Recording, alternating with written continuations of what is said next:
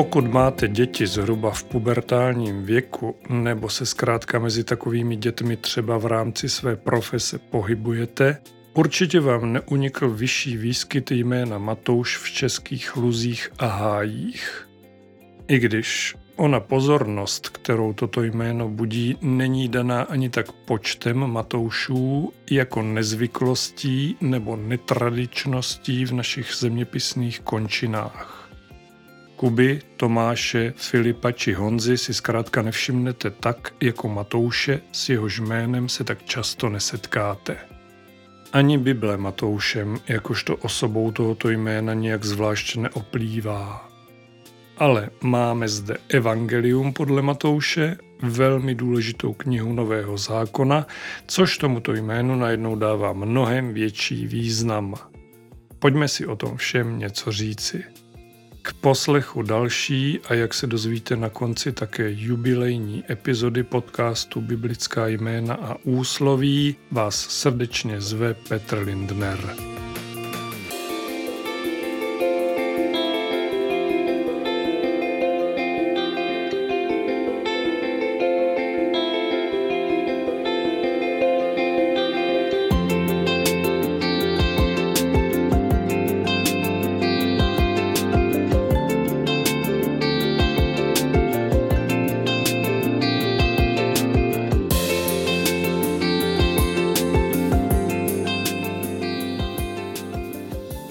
Jestliže jsem před chvilkou mluvil o specifické věkové skupině současných českých matoušů, v tomto případě kluků nebo adolescentů, pak je to z toho důvodu, že Matoušové u nás doznali větší obliby až někdy po roce 2005. Jejich věkový průměr, alespoň tedy podle posledních veřejně dostupných statistických dat, končících v roce 2016, je 15 let jak říkám, pubertáci. I když jsou Matoušové do jisté míry nepřehlédnutelní, neznamená to, že by představovali top jméno českého žebříčku.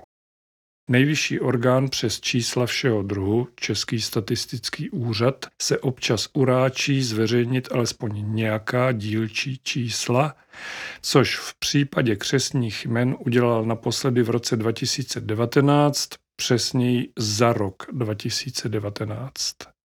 Zde najdete Matouše až na 41. místě. Ovšem čekali byste o pár příček před ním například Eliáše nebo ještě výše pak Samuela. Zajímavé také je, že podobně znějící Matyáš naopak ve statistice roku 2019 figuruje na prémiovém čtvrtém místě a další v úvozovkách příbuzný Matěj se pohybuje kolem 7. až 10. místa oblíbenosti.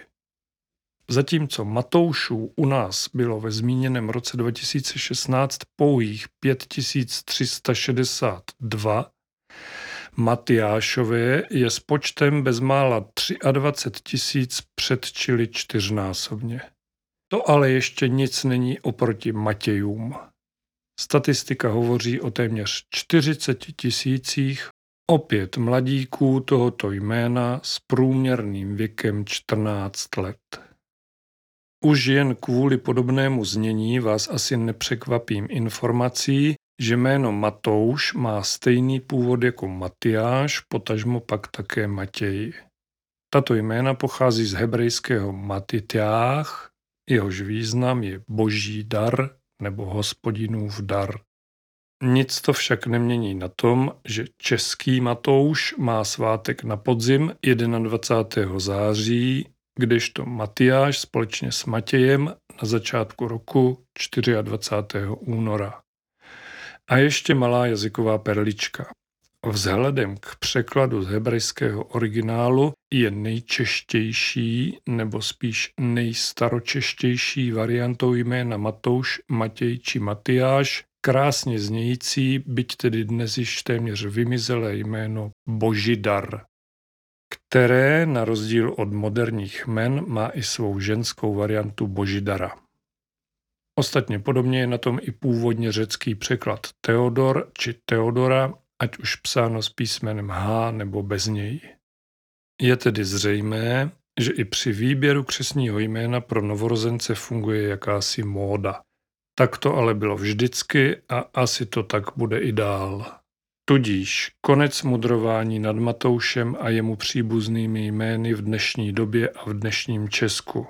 Pojďme se přesunout do Bible k apoštolu a evangelistovi Matoušovi.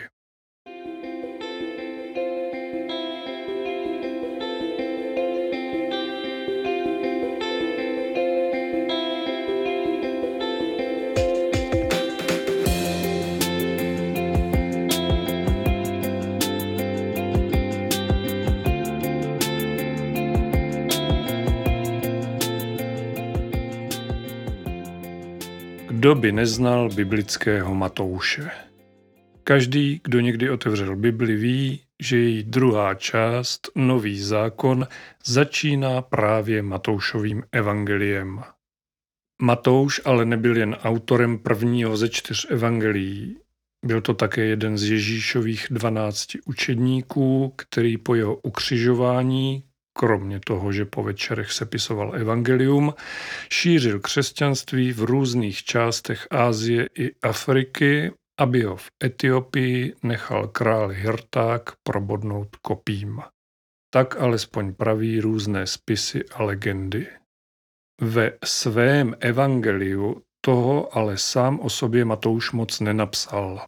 Ostatně o nic víc o něm neříkají ani Marek a Lukáš, jakožto autoři dalších dvou synoptických evangelií, přičemž ve čtvrtém Janově spisu se jméno Matouš nevyskytuje vůbec.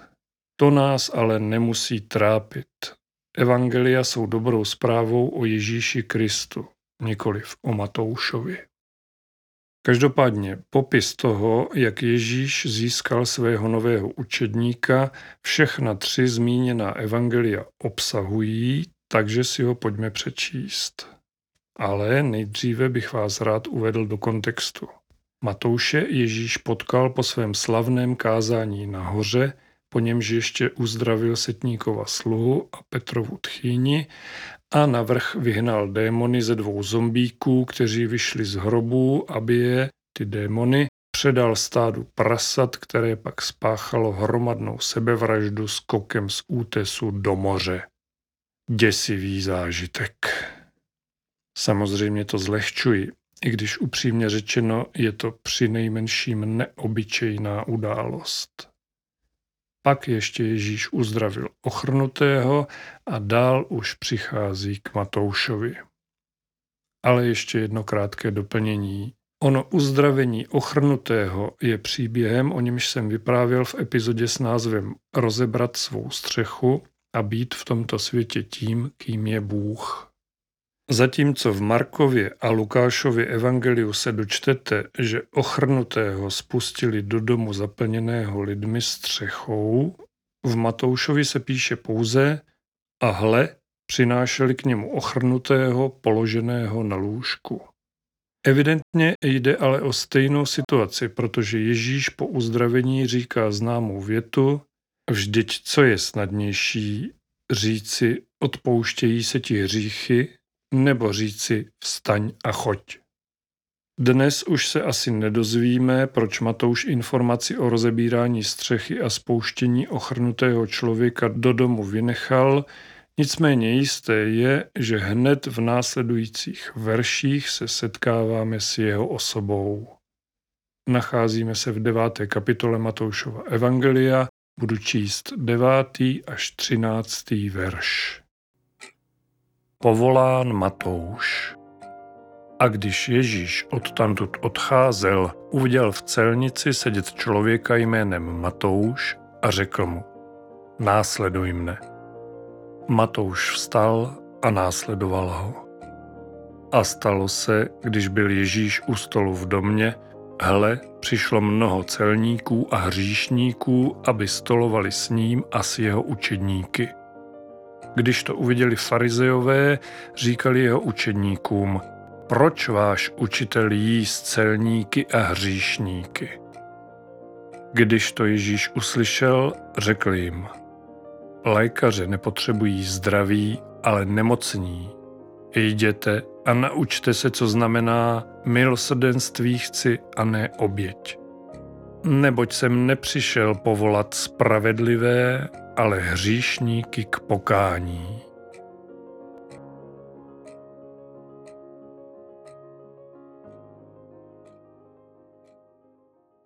prvním citovaném, tedy v devátém verši deváté kapitoly Matoušova Evangelia, je popsaná téměř stejná situace, jako třeba v případě Ondřeje a Petra, tehdy ještě zvaného Šimon. Mluvil jsem o tom v dílu Ondřej, svědek Kristův pro příští časy. Ježíš jednoduše jde, potká člověka, kterého si vyvolil, jen tak mezi řečí mu řekne následuj mne a dotyčný s naprostou samozřejmostí všechno položí a jde s ním. Neklade Ježíšovi otázky typu proč bych tě měl následovat? Nebo kam s tebou mám jít? Neřekne mu ani teď nemám čas přijít za hodinu. Nebo ho jednoduše neodbude slovy neotravuj slušné lidi a běž si po svých. Nic takového. Matouš se zvedne a jde. Je to zvláštní, ale je to tak. Osobně proto mám velmi stručné vysvětlení. Přičítám to jednak Ježíšovu charizmatu, jednak působení Ducha Svatého. Dovolte mi ještě malou vsuvku. V Lukášově evangeliu se na tomto místě nepíše o Matoušovi, celník je zde pojmenovaný Lévy nebo Levy, Marek to pak ještě více upřesňuje, píše o Lévim synu Alfea. Ať tak či tak, Matouš nebo Lévy, stále jde o jednu a tutéž osobu.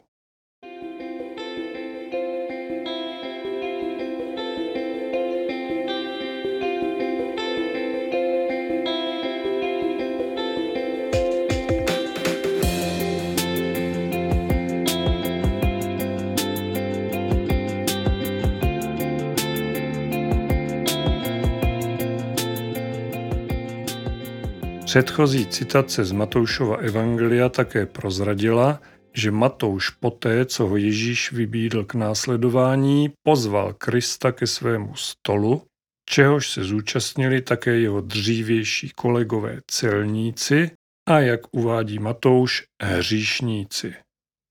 Evangelium podle Lukáše dokonce mluví o hostině. 29. verš 5. kapitoly říká, Lévy mu připravil ve svém domě velkou hostinu. Studijní překlad Miloše Pavlíka dokonce uvádí pojem velkolepé pohoštění. Že by si chtěl Matouš alias Lévy ještě naposledy užít blahobytu celníka? Nebo to měl být rozlučkový večírek s bývalými kolegy? Nic takového nebudu Matoušovi podsouvat. Pravděpodobnější je, že šlo o tradiční blízkovýchodní pohostinnost, přičemž vzhledem k okolnostem se stalo, že se u jednoho stolu sešly, jak bychom řekli dnešním jazykem, rozdílné sociální třídy. Kdybychom měli najít synonymum pro slovo celník, myšleno tedy celník doby Ježíšovi, mohlo by se říci například jednoduše zloděj možná přesněji státní správou posvěcený zloděj. Čeština má také krásná slova jako vydřiduch nebo darmožrout a pokud bychom využili nejmodernějších pojmů, pak by se dalo mluvit i o korupčníkovi. Co vlastně dělali tehdejší celníci? Vybírali daně pro římského imperátora.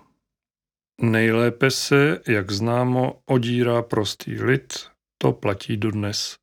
Obyčejný člověk sice nemá peněz na zbyt, ale mocných se bojí, nijak zvlášť se nebrání, kapsy obrátí na ruby na to tata, aby pak v hospodě při nadávání na vládu propil zbytek. Jenže celníci nevybírali jen to, co posléze odevzdávali římské správě Judeje. Brali si také pro sebe a zřejmě nikoli v zanedbatelné částky. Lidé už před Kristem věděli, že sídlem roste chuť a bohatý člověk nemá nikdy dost. A také, že bohatství znamená moc, jakkoliv je rovnítko mezi těmito dvěma pojmy nemorální a nespravedlivé.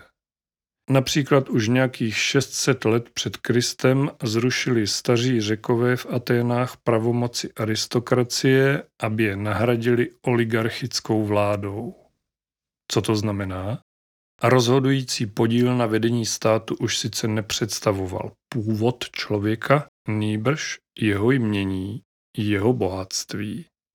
Chudí lidé si tak na nějaké ovlivňování věcí veřejných mohli nechat zajít chuť. Řekové tím tak trochu vytloukli klín klínem.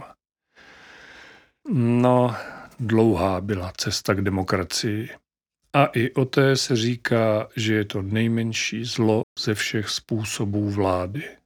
Ale to jsem odbočil, vraťme se k celníkům. Možná budete znát poněkud jadrné lidové přísloví, dámy prominou, čert se vždy vysere na větší hromadu. Není tedy divu, že celníci nebyli mezi ostatními lidmi zrovna v oblibě. Jenže Ježíš si vybírá do svého týmu zrovna jednoho z nich, aby pak s ním a jeho kumpány navíc hodoval u jeho stolu. To jsou věci. Z toho bude určitě nějaká nepříjemnost. A taky, že ano. Farizejové, jakožto horliví strážci Mojžíšových zákonů, kteří všechno s nastraženýma ušima ostřížím zrakem pozorují, se toho pochopitelně hned chytají. Úplně vidím jejich významně pozdvižená obočí a slyším ten jízlivý tón, jímž se učedníků ptají. Proč váš učitel jí celníky a říšníky? Ježíš je ale slyší stejně dobře jako oni jeho. Jakoby mimoděk se otočí přes rameno a zákonníky se třeslovy. Lékaře nepotřebují zdraví, ale nemocní. Jděte a naučte se, co znamená milosrdenství chci a ne oběť. Neboť jsem nepřišel povolat spravedlivé, ale hříšníky k pokání.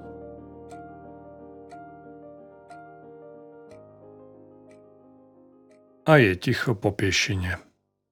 Tedy zase takové ticho není, protože, jak můžete číst v následujících verších, poté dojde k otázce půstu, s níž přišli pro změnu učedníci Jana Křtitele. Ale to je téma na jiný díl podcastu, takže pojďme naspět k Matoušovi.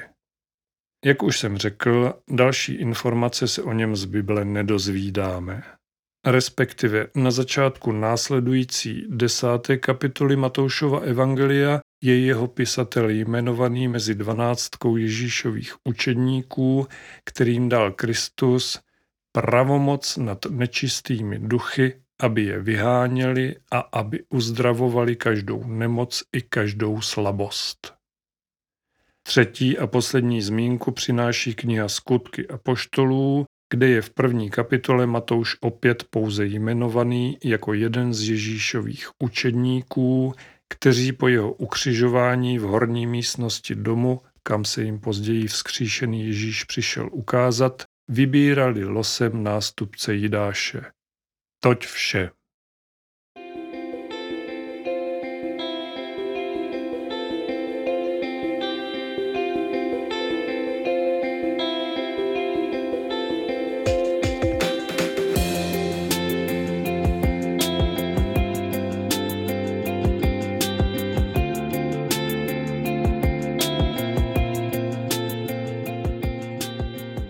Biblický Matouš je, alespoň podle mého názoru, tak trochu ve stínu a poštola Pavla.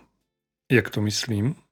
Příběhy obou dvou těchto mužů jsou velmi podobné. Jak Pavel, tak i Matouš byli nejdříve na druhé straně.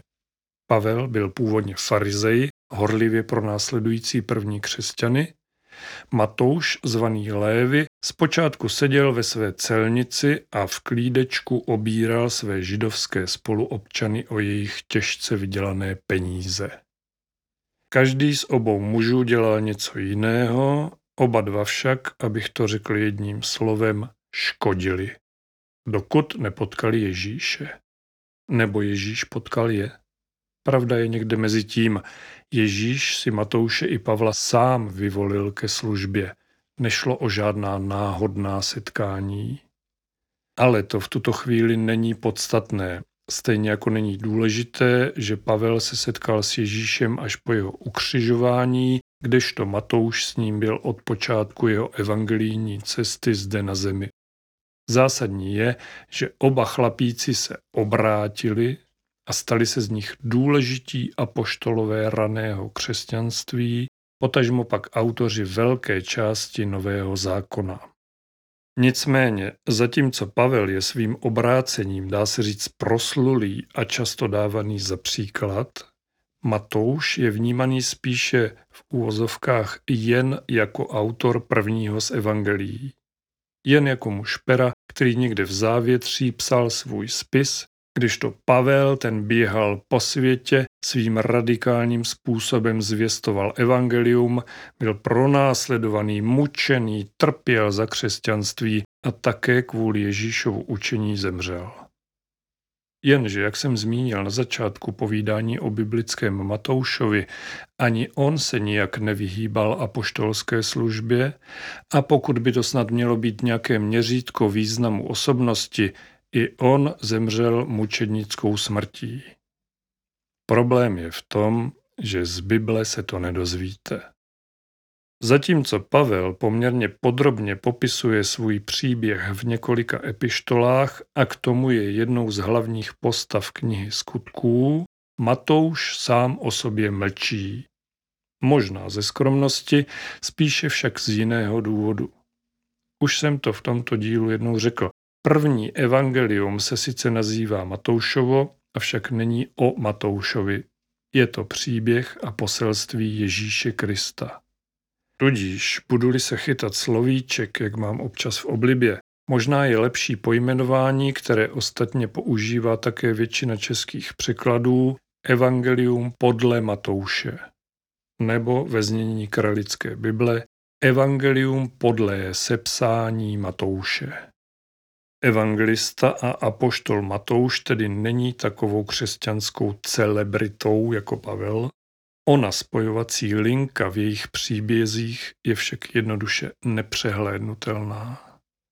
Oba tito muži jsou totiž doslova vzorovým příkladem božího milosrdenství a boží trpělivosti s námi, hříšnými lidmi. Výborně o tom píše kolega Matouše a Pavla a poštol Petr ve svém druhém listu. Ve třetí kapitole uvádí devátý verš Pán neotálí s naplněním svého zaslíbení, jak si někteří myslí, nýbrž je k vám shovívavý, nechtěje, aby někdo zahynul, ale chce, aby všichni dospěli k pokání.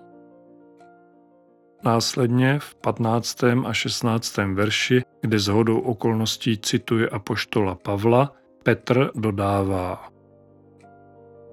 a trpělivost našeho pána považujte za záchranu, jak vám to napsal i náš milovaný bratr Pavel, podle moudrosti, která mu byla dána.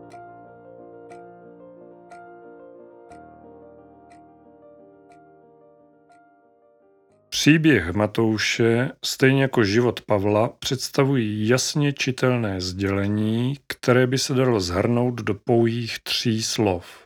Nikdy není pozdě. Díky Ježíši Kristu a jeho zástupné oběti na kříži je Boží království otevřené každému bez ohledu na jeho minulost, ať už byla jakákoliv. Pán Bůh neodmítá žádného člověka, neptá se na to, co bylo a neskoumá, jestli to bylo dobré nebo špatné.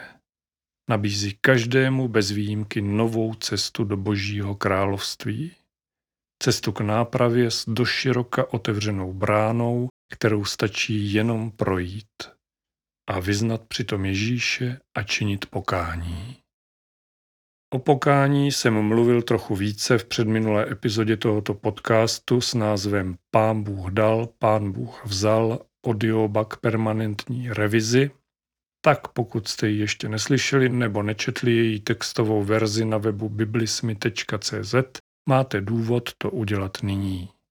Ale až za chvíli po skončení tohoto dílu.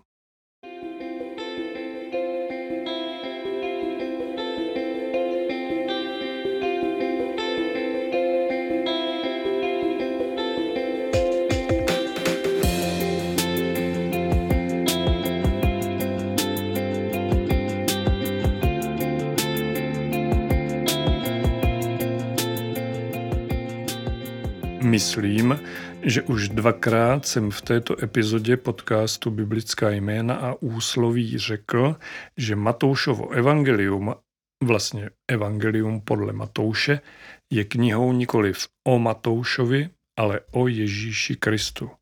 Takže teď to říkám po třetí. Věřím, že většina posluchačů první evangelium dobře zná nebo jej zkrátka četla. A stejně tak věřím, že jste obeznámeni i s dalšími třemi evangelii podle Marka, Lukáše a Jana. Samozřejmě o Ježíši jsou všechna. Bylo by však poněkud nesmyslné, aby všechna byla zároveň stejná, i když, jak víme, první tři takzvaná synoptická evangelia jsou si hodně podobná.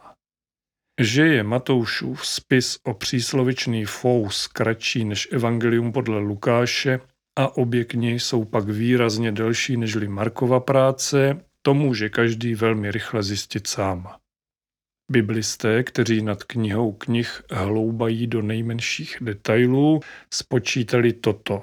Budu citovat z publikace Česká synopse evangelií, kterou pro potřebu Cyrilometodějské teologické fakulty v Olomouci v roce 1995 vydala a vytiskla Matice Cyrilometodějská.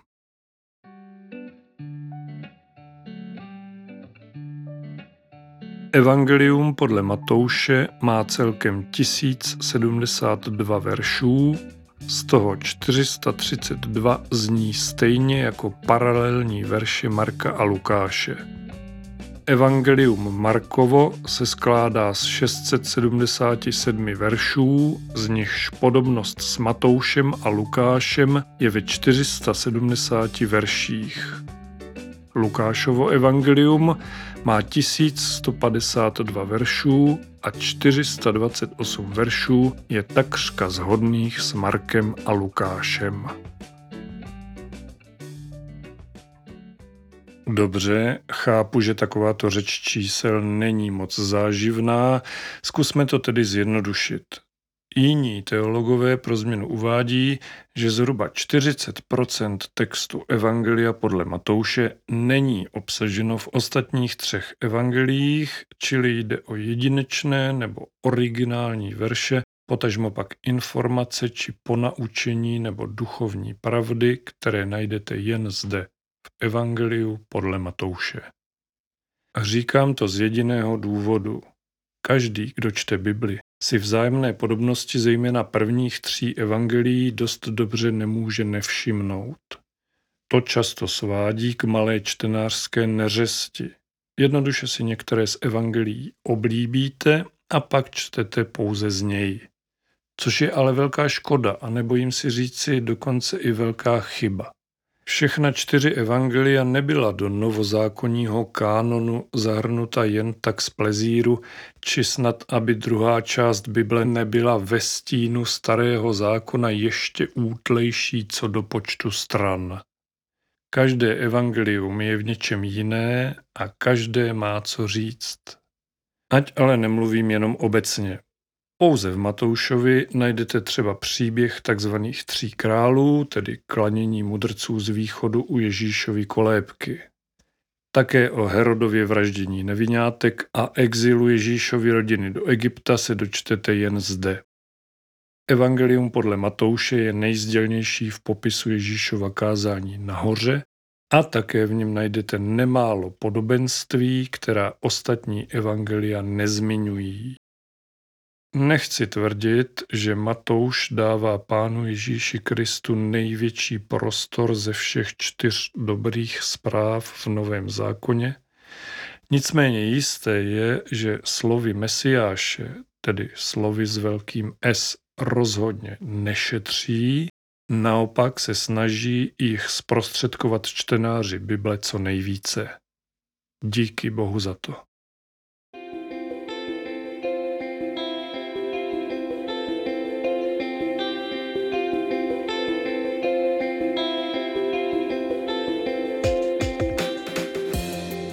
Matouš má v případě tohoto podcastu také jednu speciální výsadu. Epizoda s jeho jménem je totiž 50. dílem mé biblické samomluvy. Nebudu se chválit, protože to mi nepřísluší. Ale protože už delší dobu nosím v hlavě téma trpělivost, chci vám poděkovat právě za to, že jste to se mnou vydrželi. Poslechovost biblických jmen a úsloví sice pomaličku, ale vytrvale stoupá a já jsem samozřejmě rád, že se moje, jak říkáme na Moravě, plky líbí více lidem.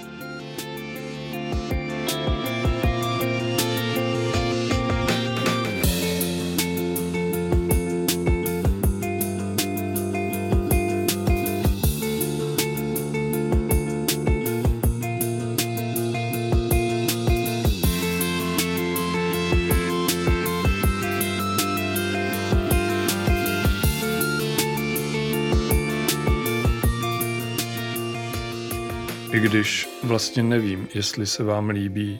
To čísla poslechovosti jak si neříkají.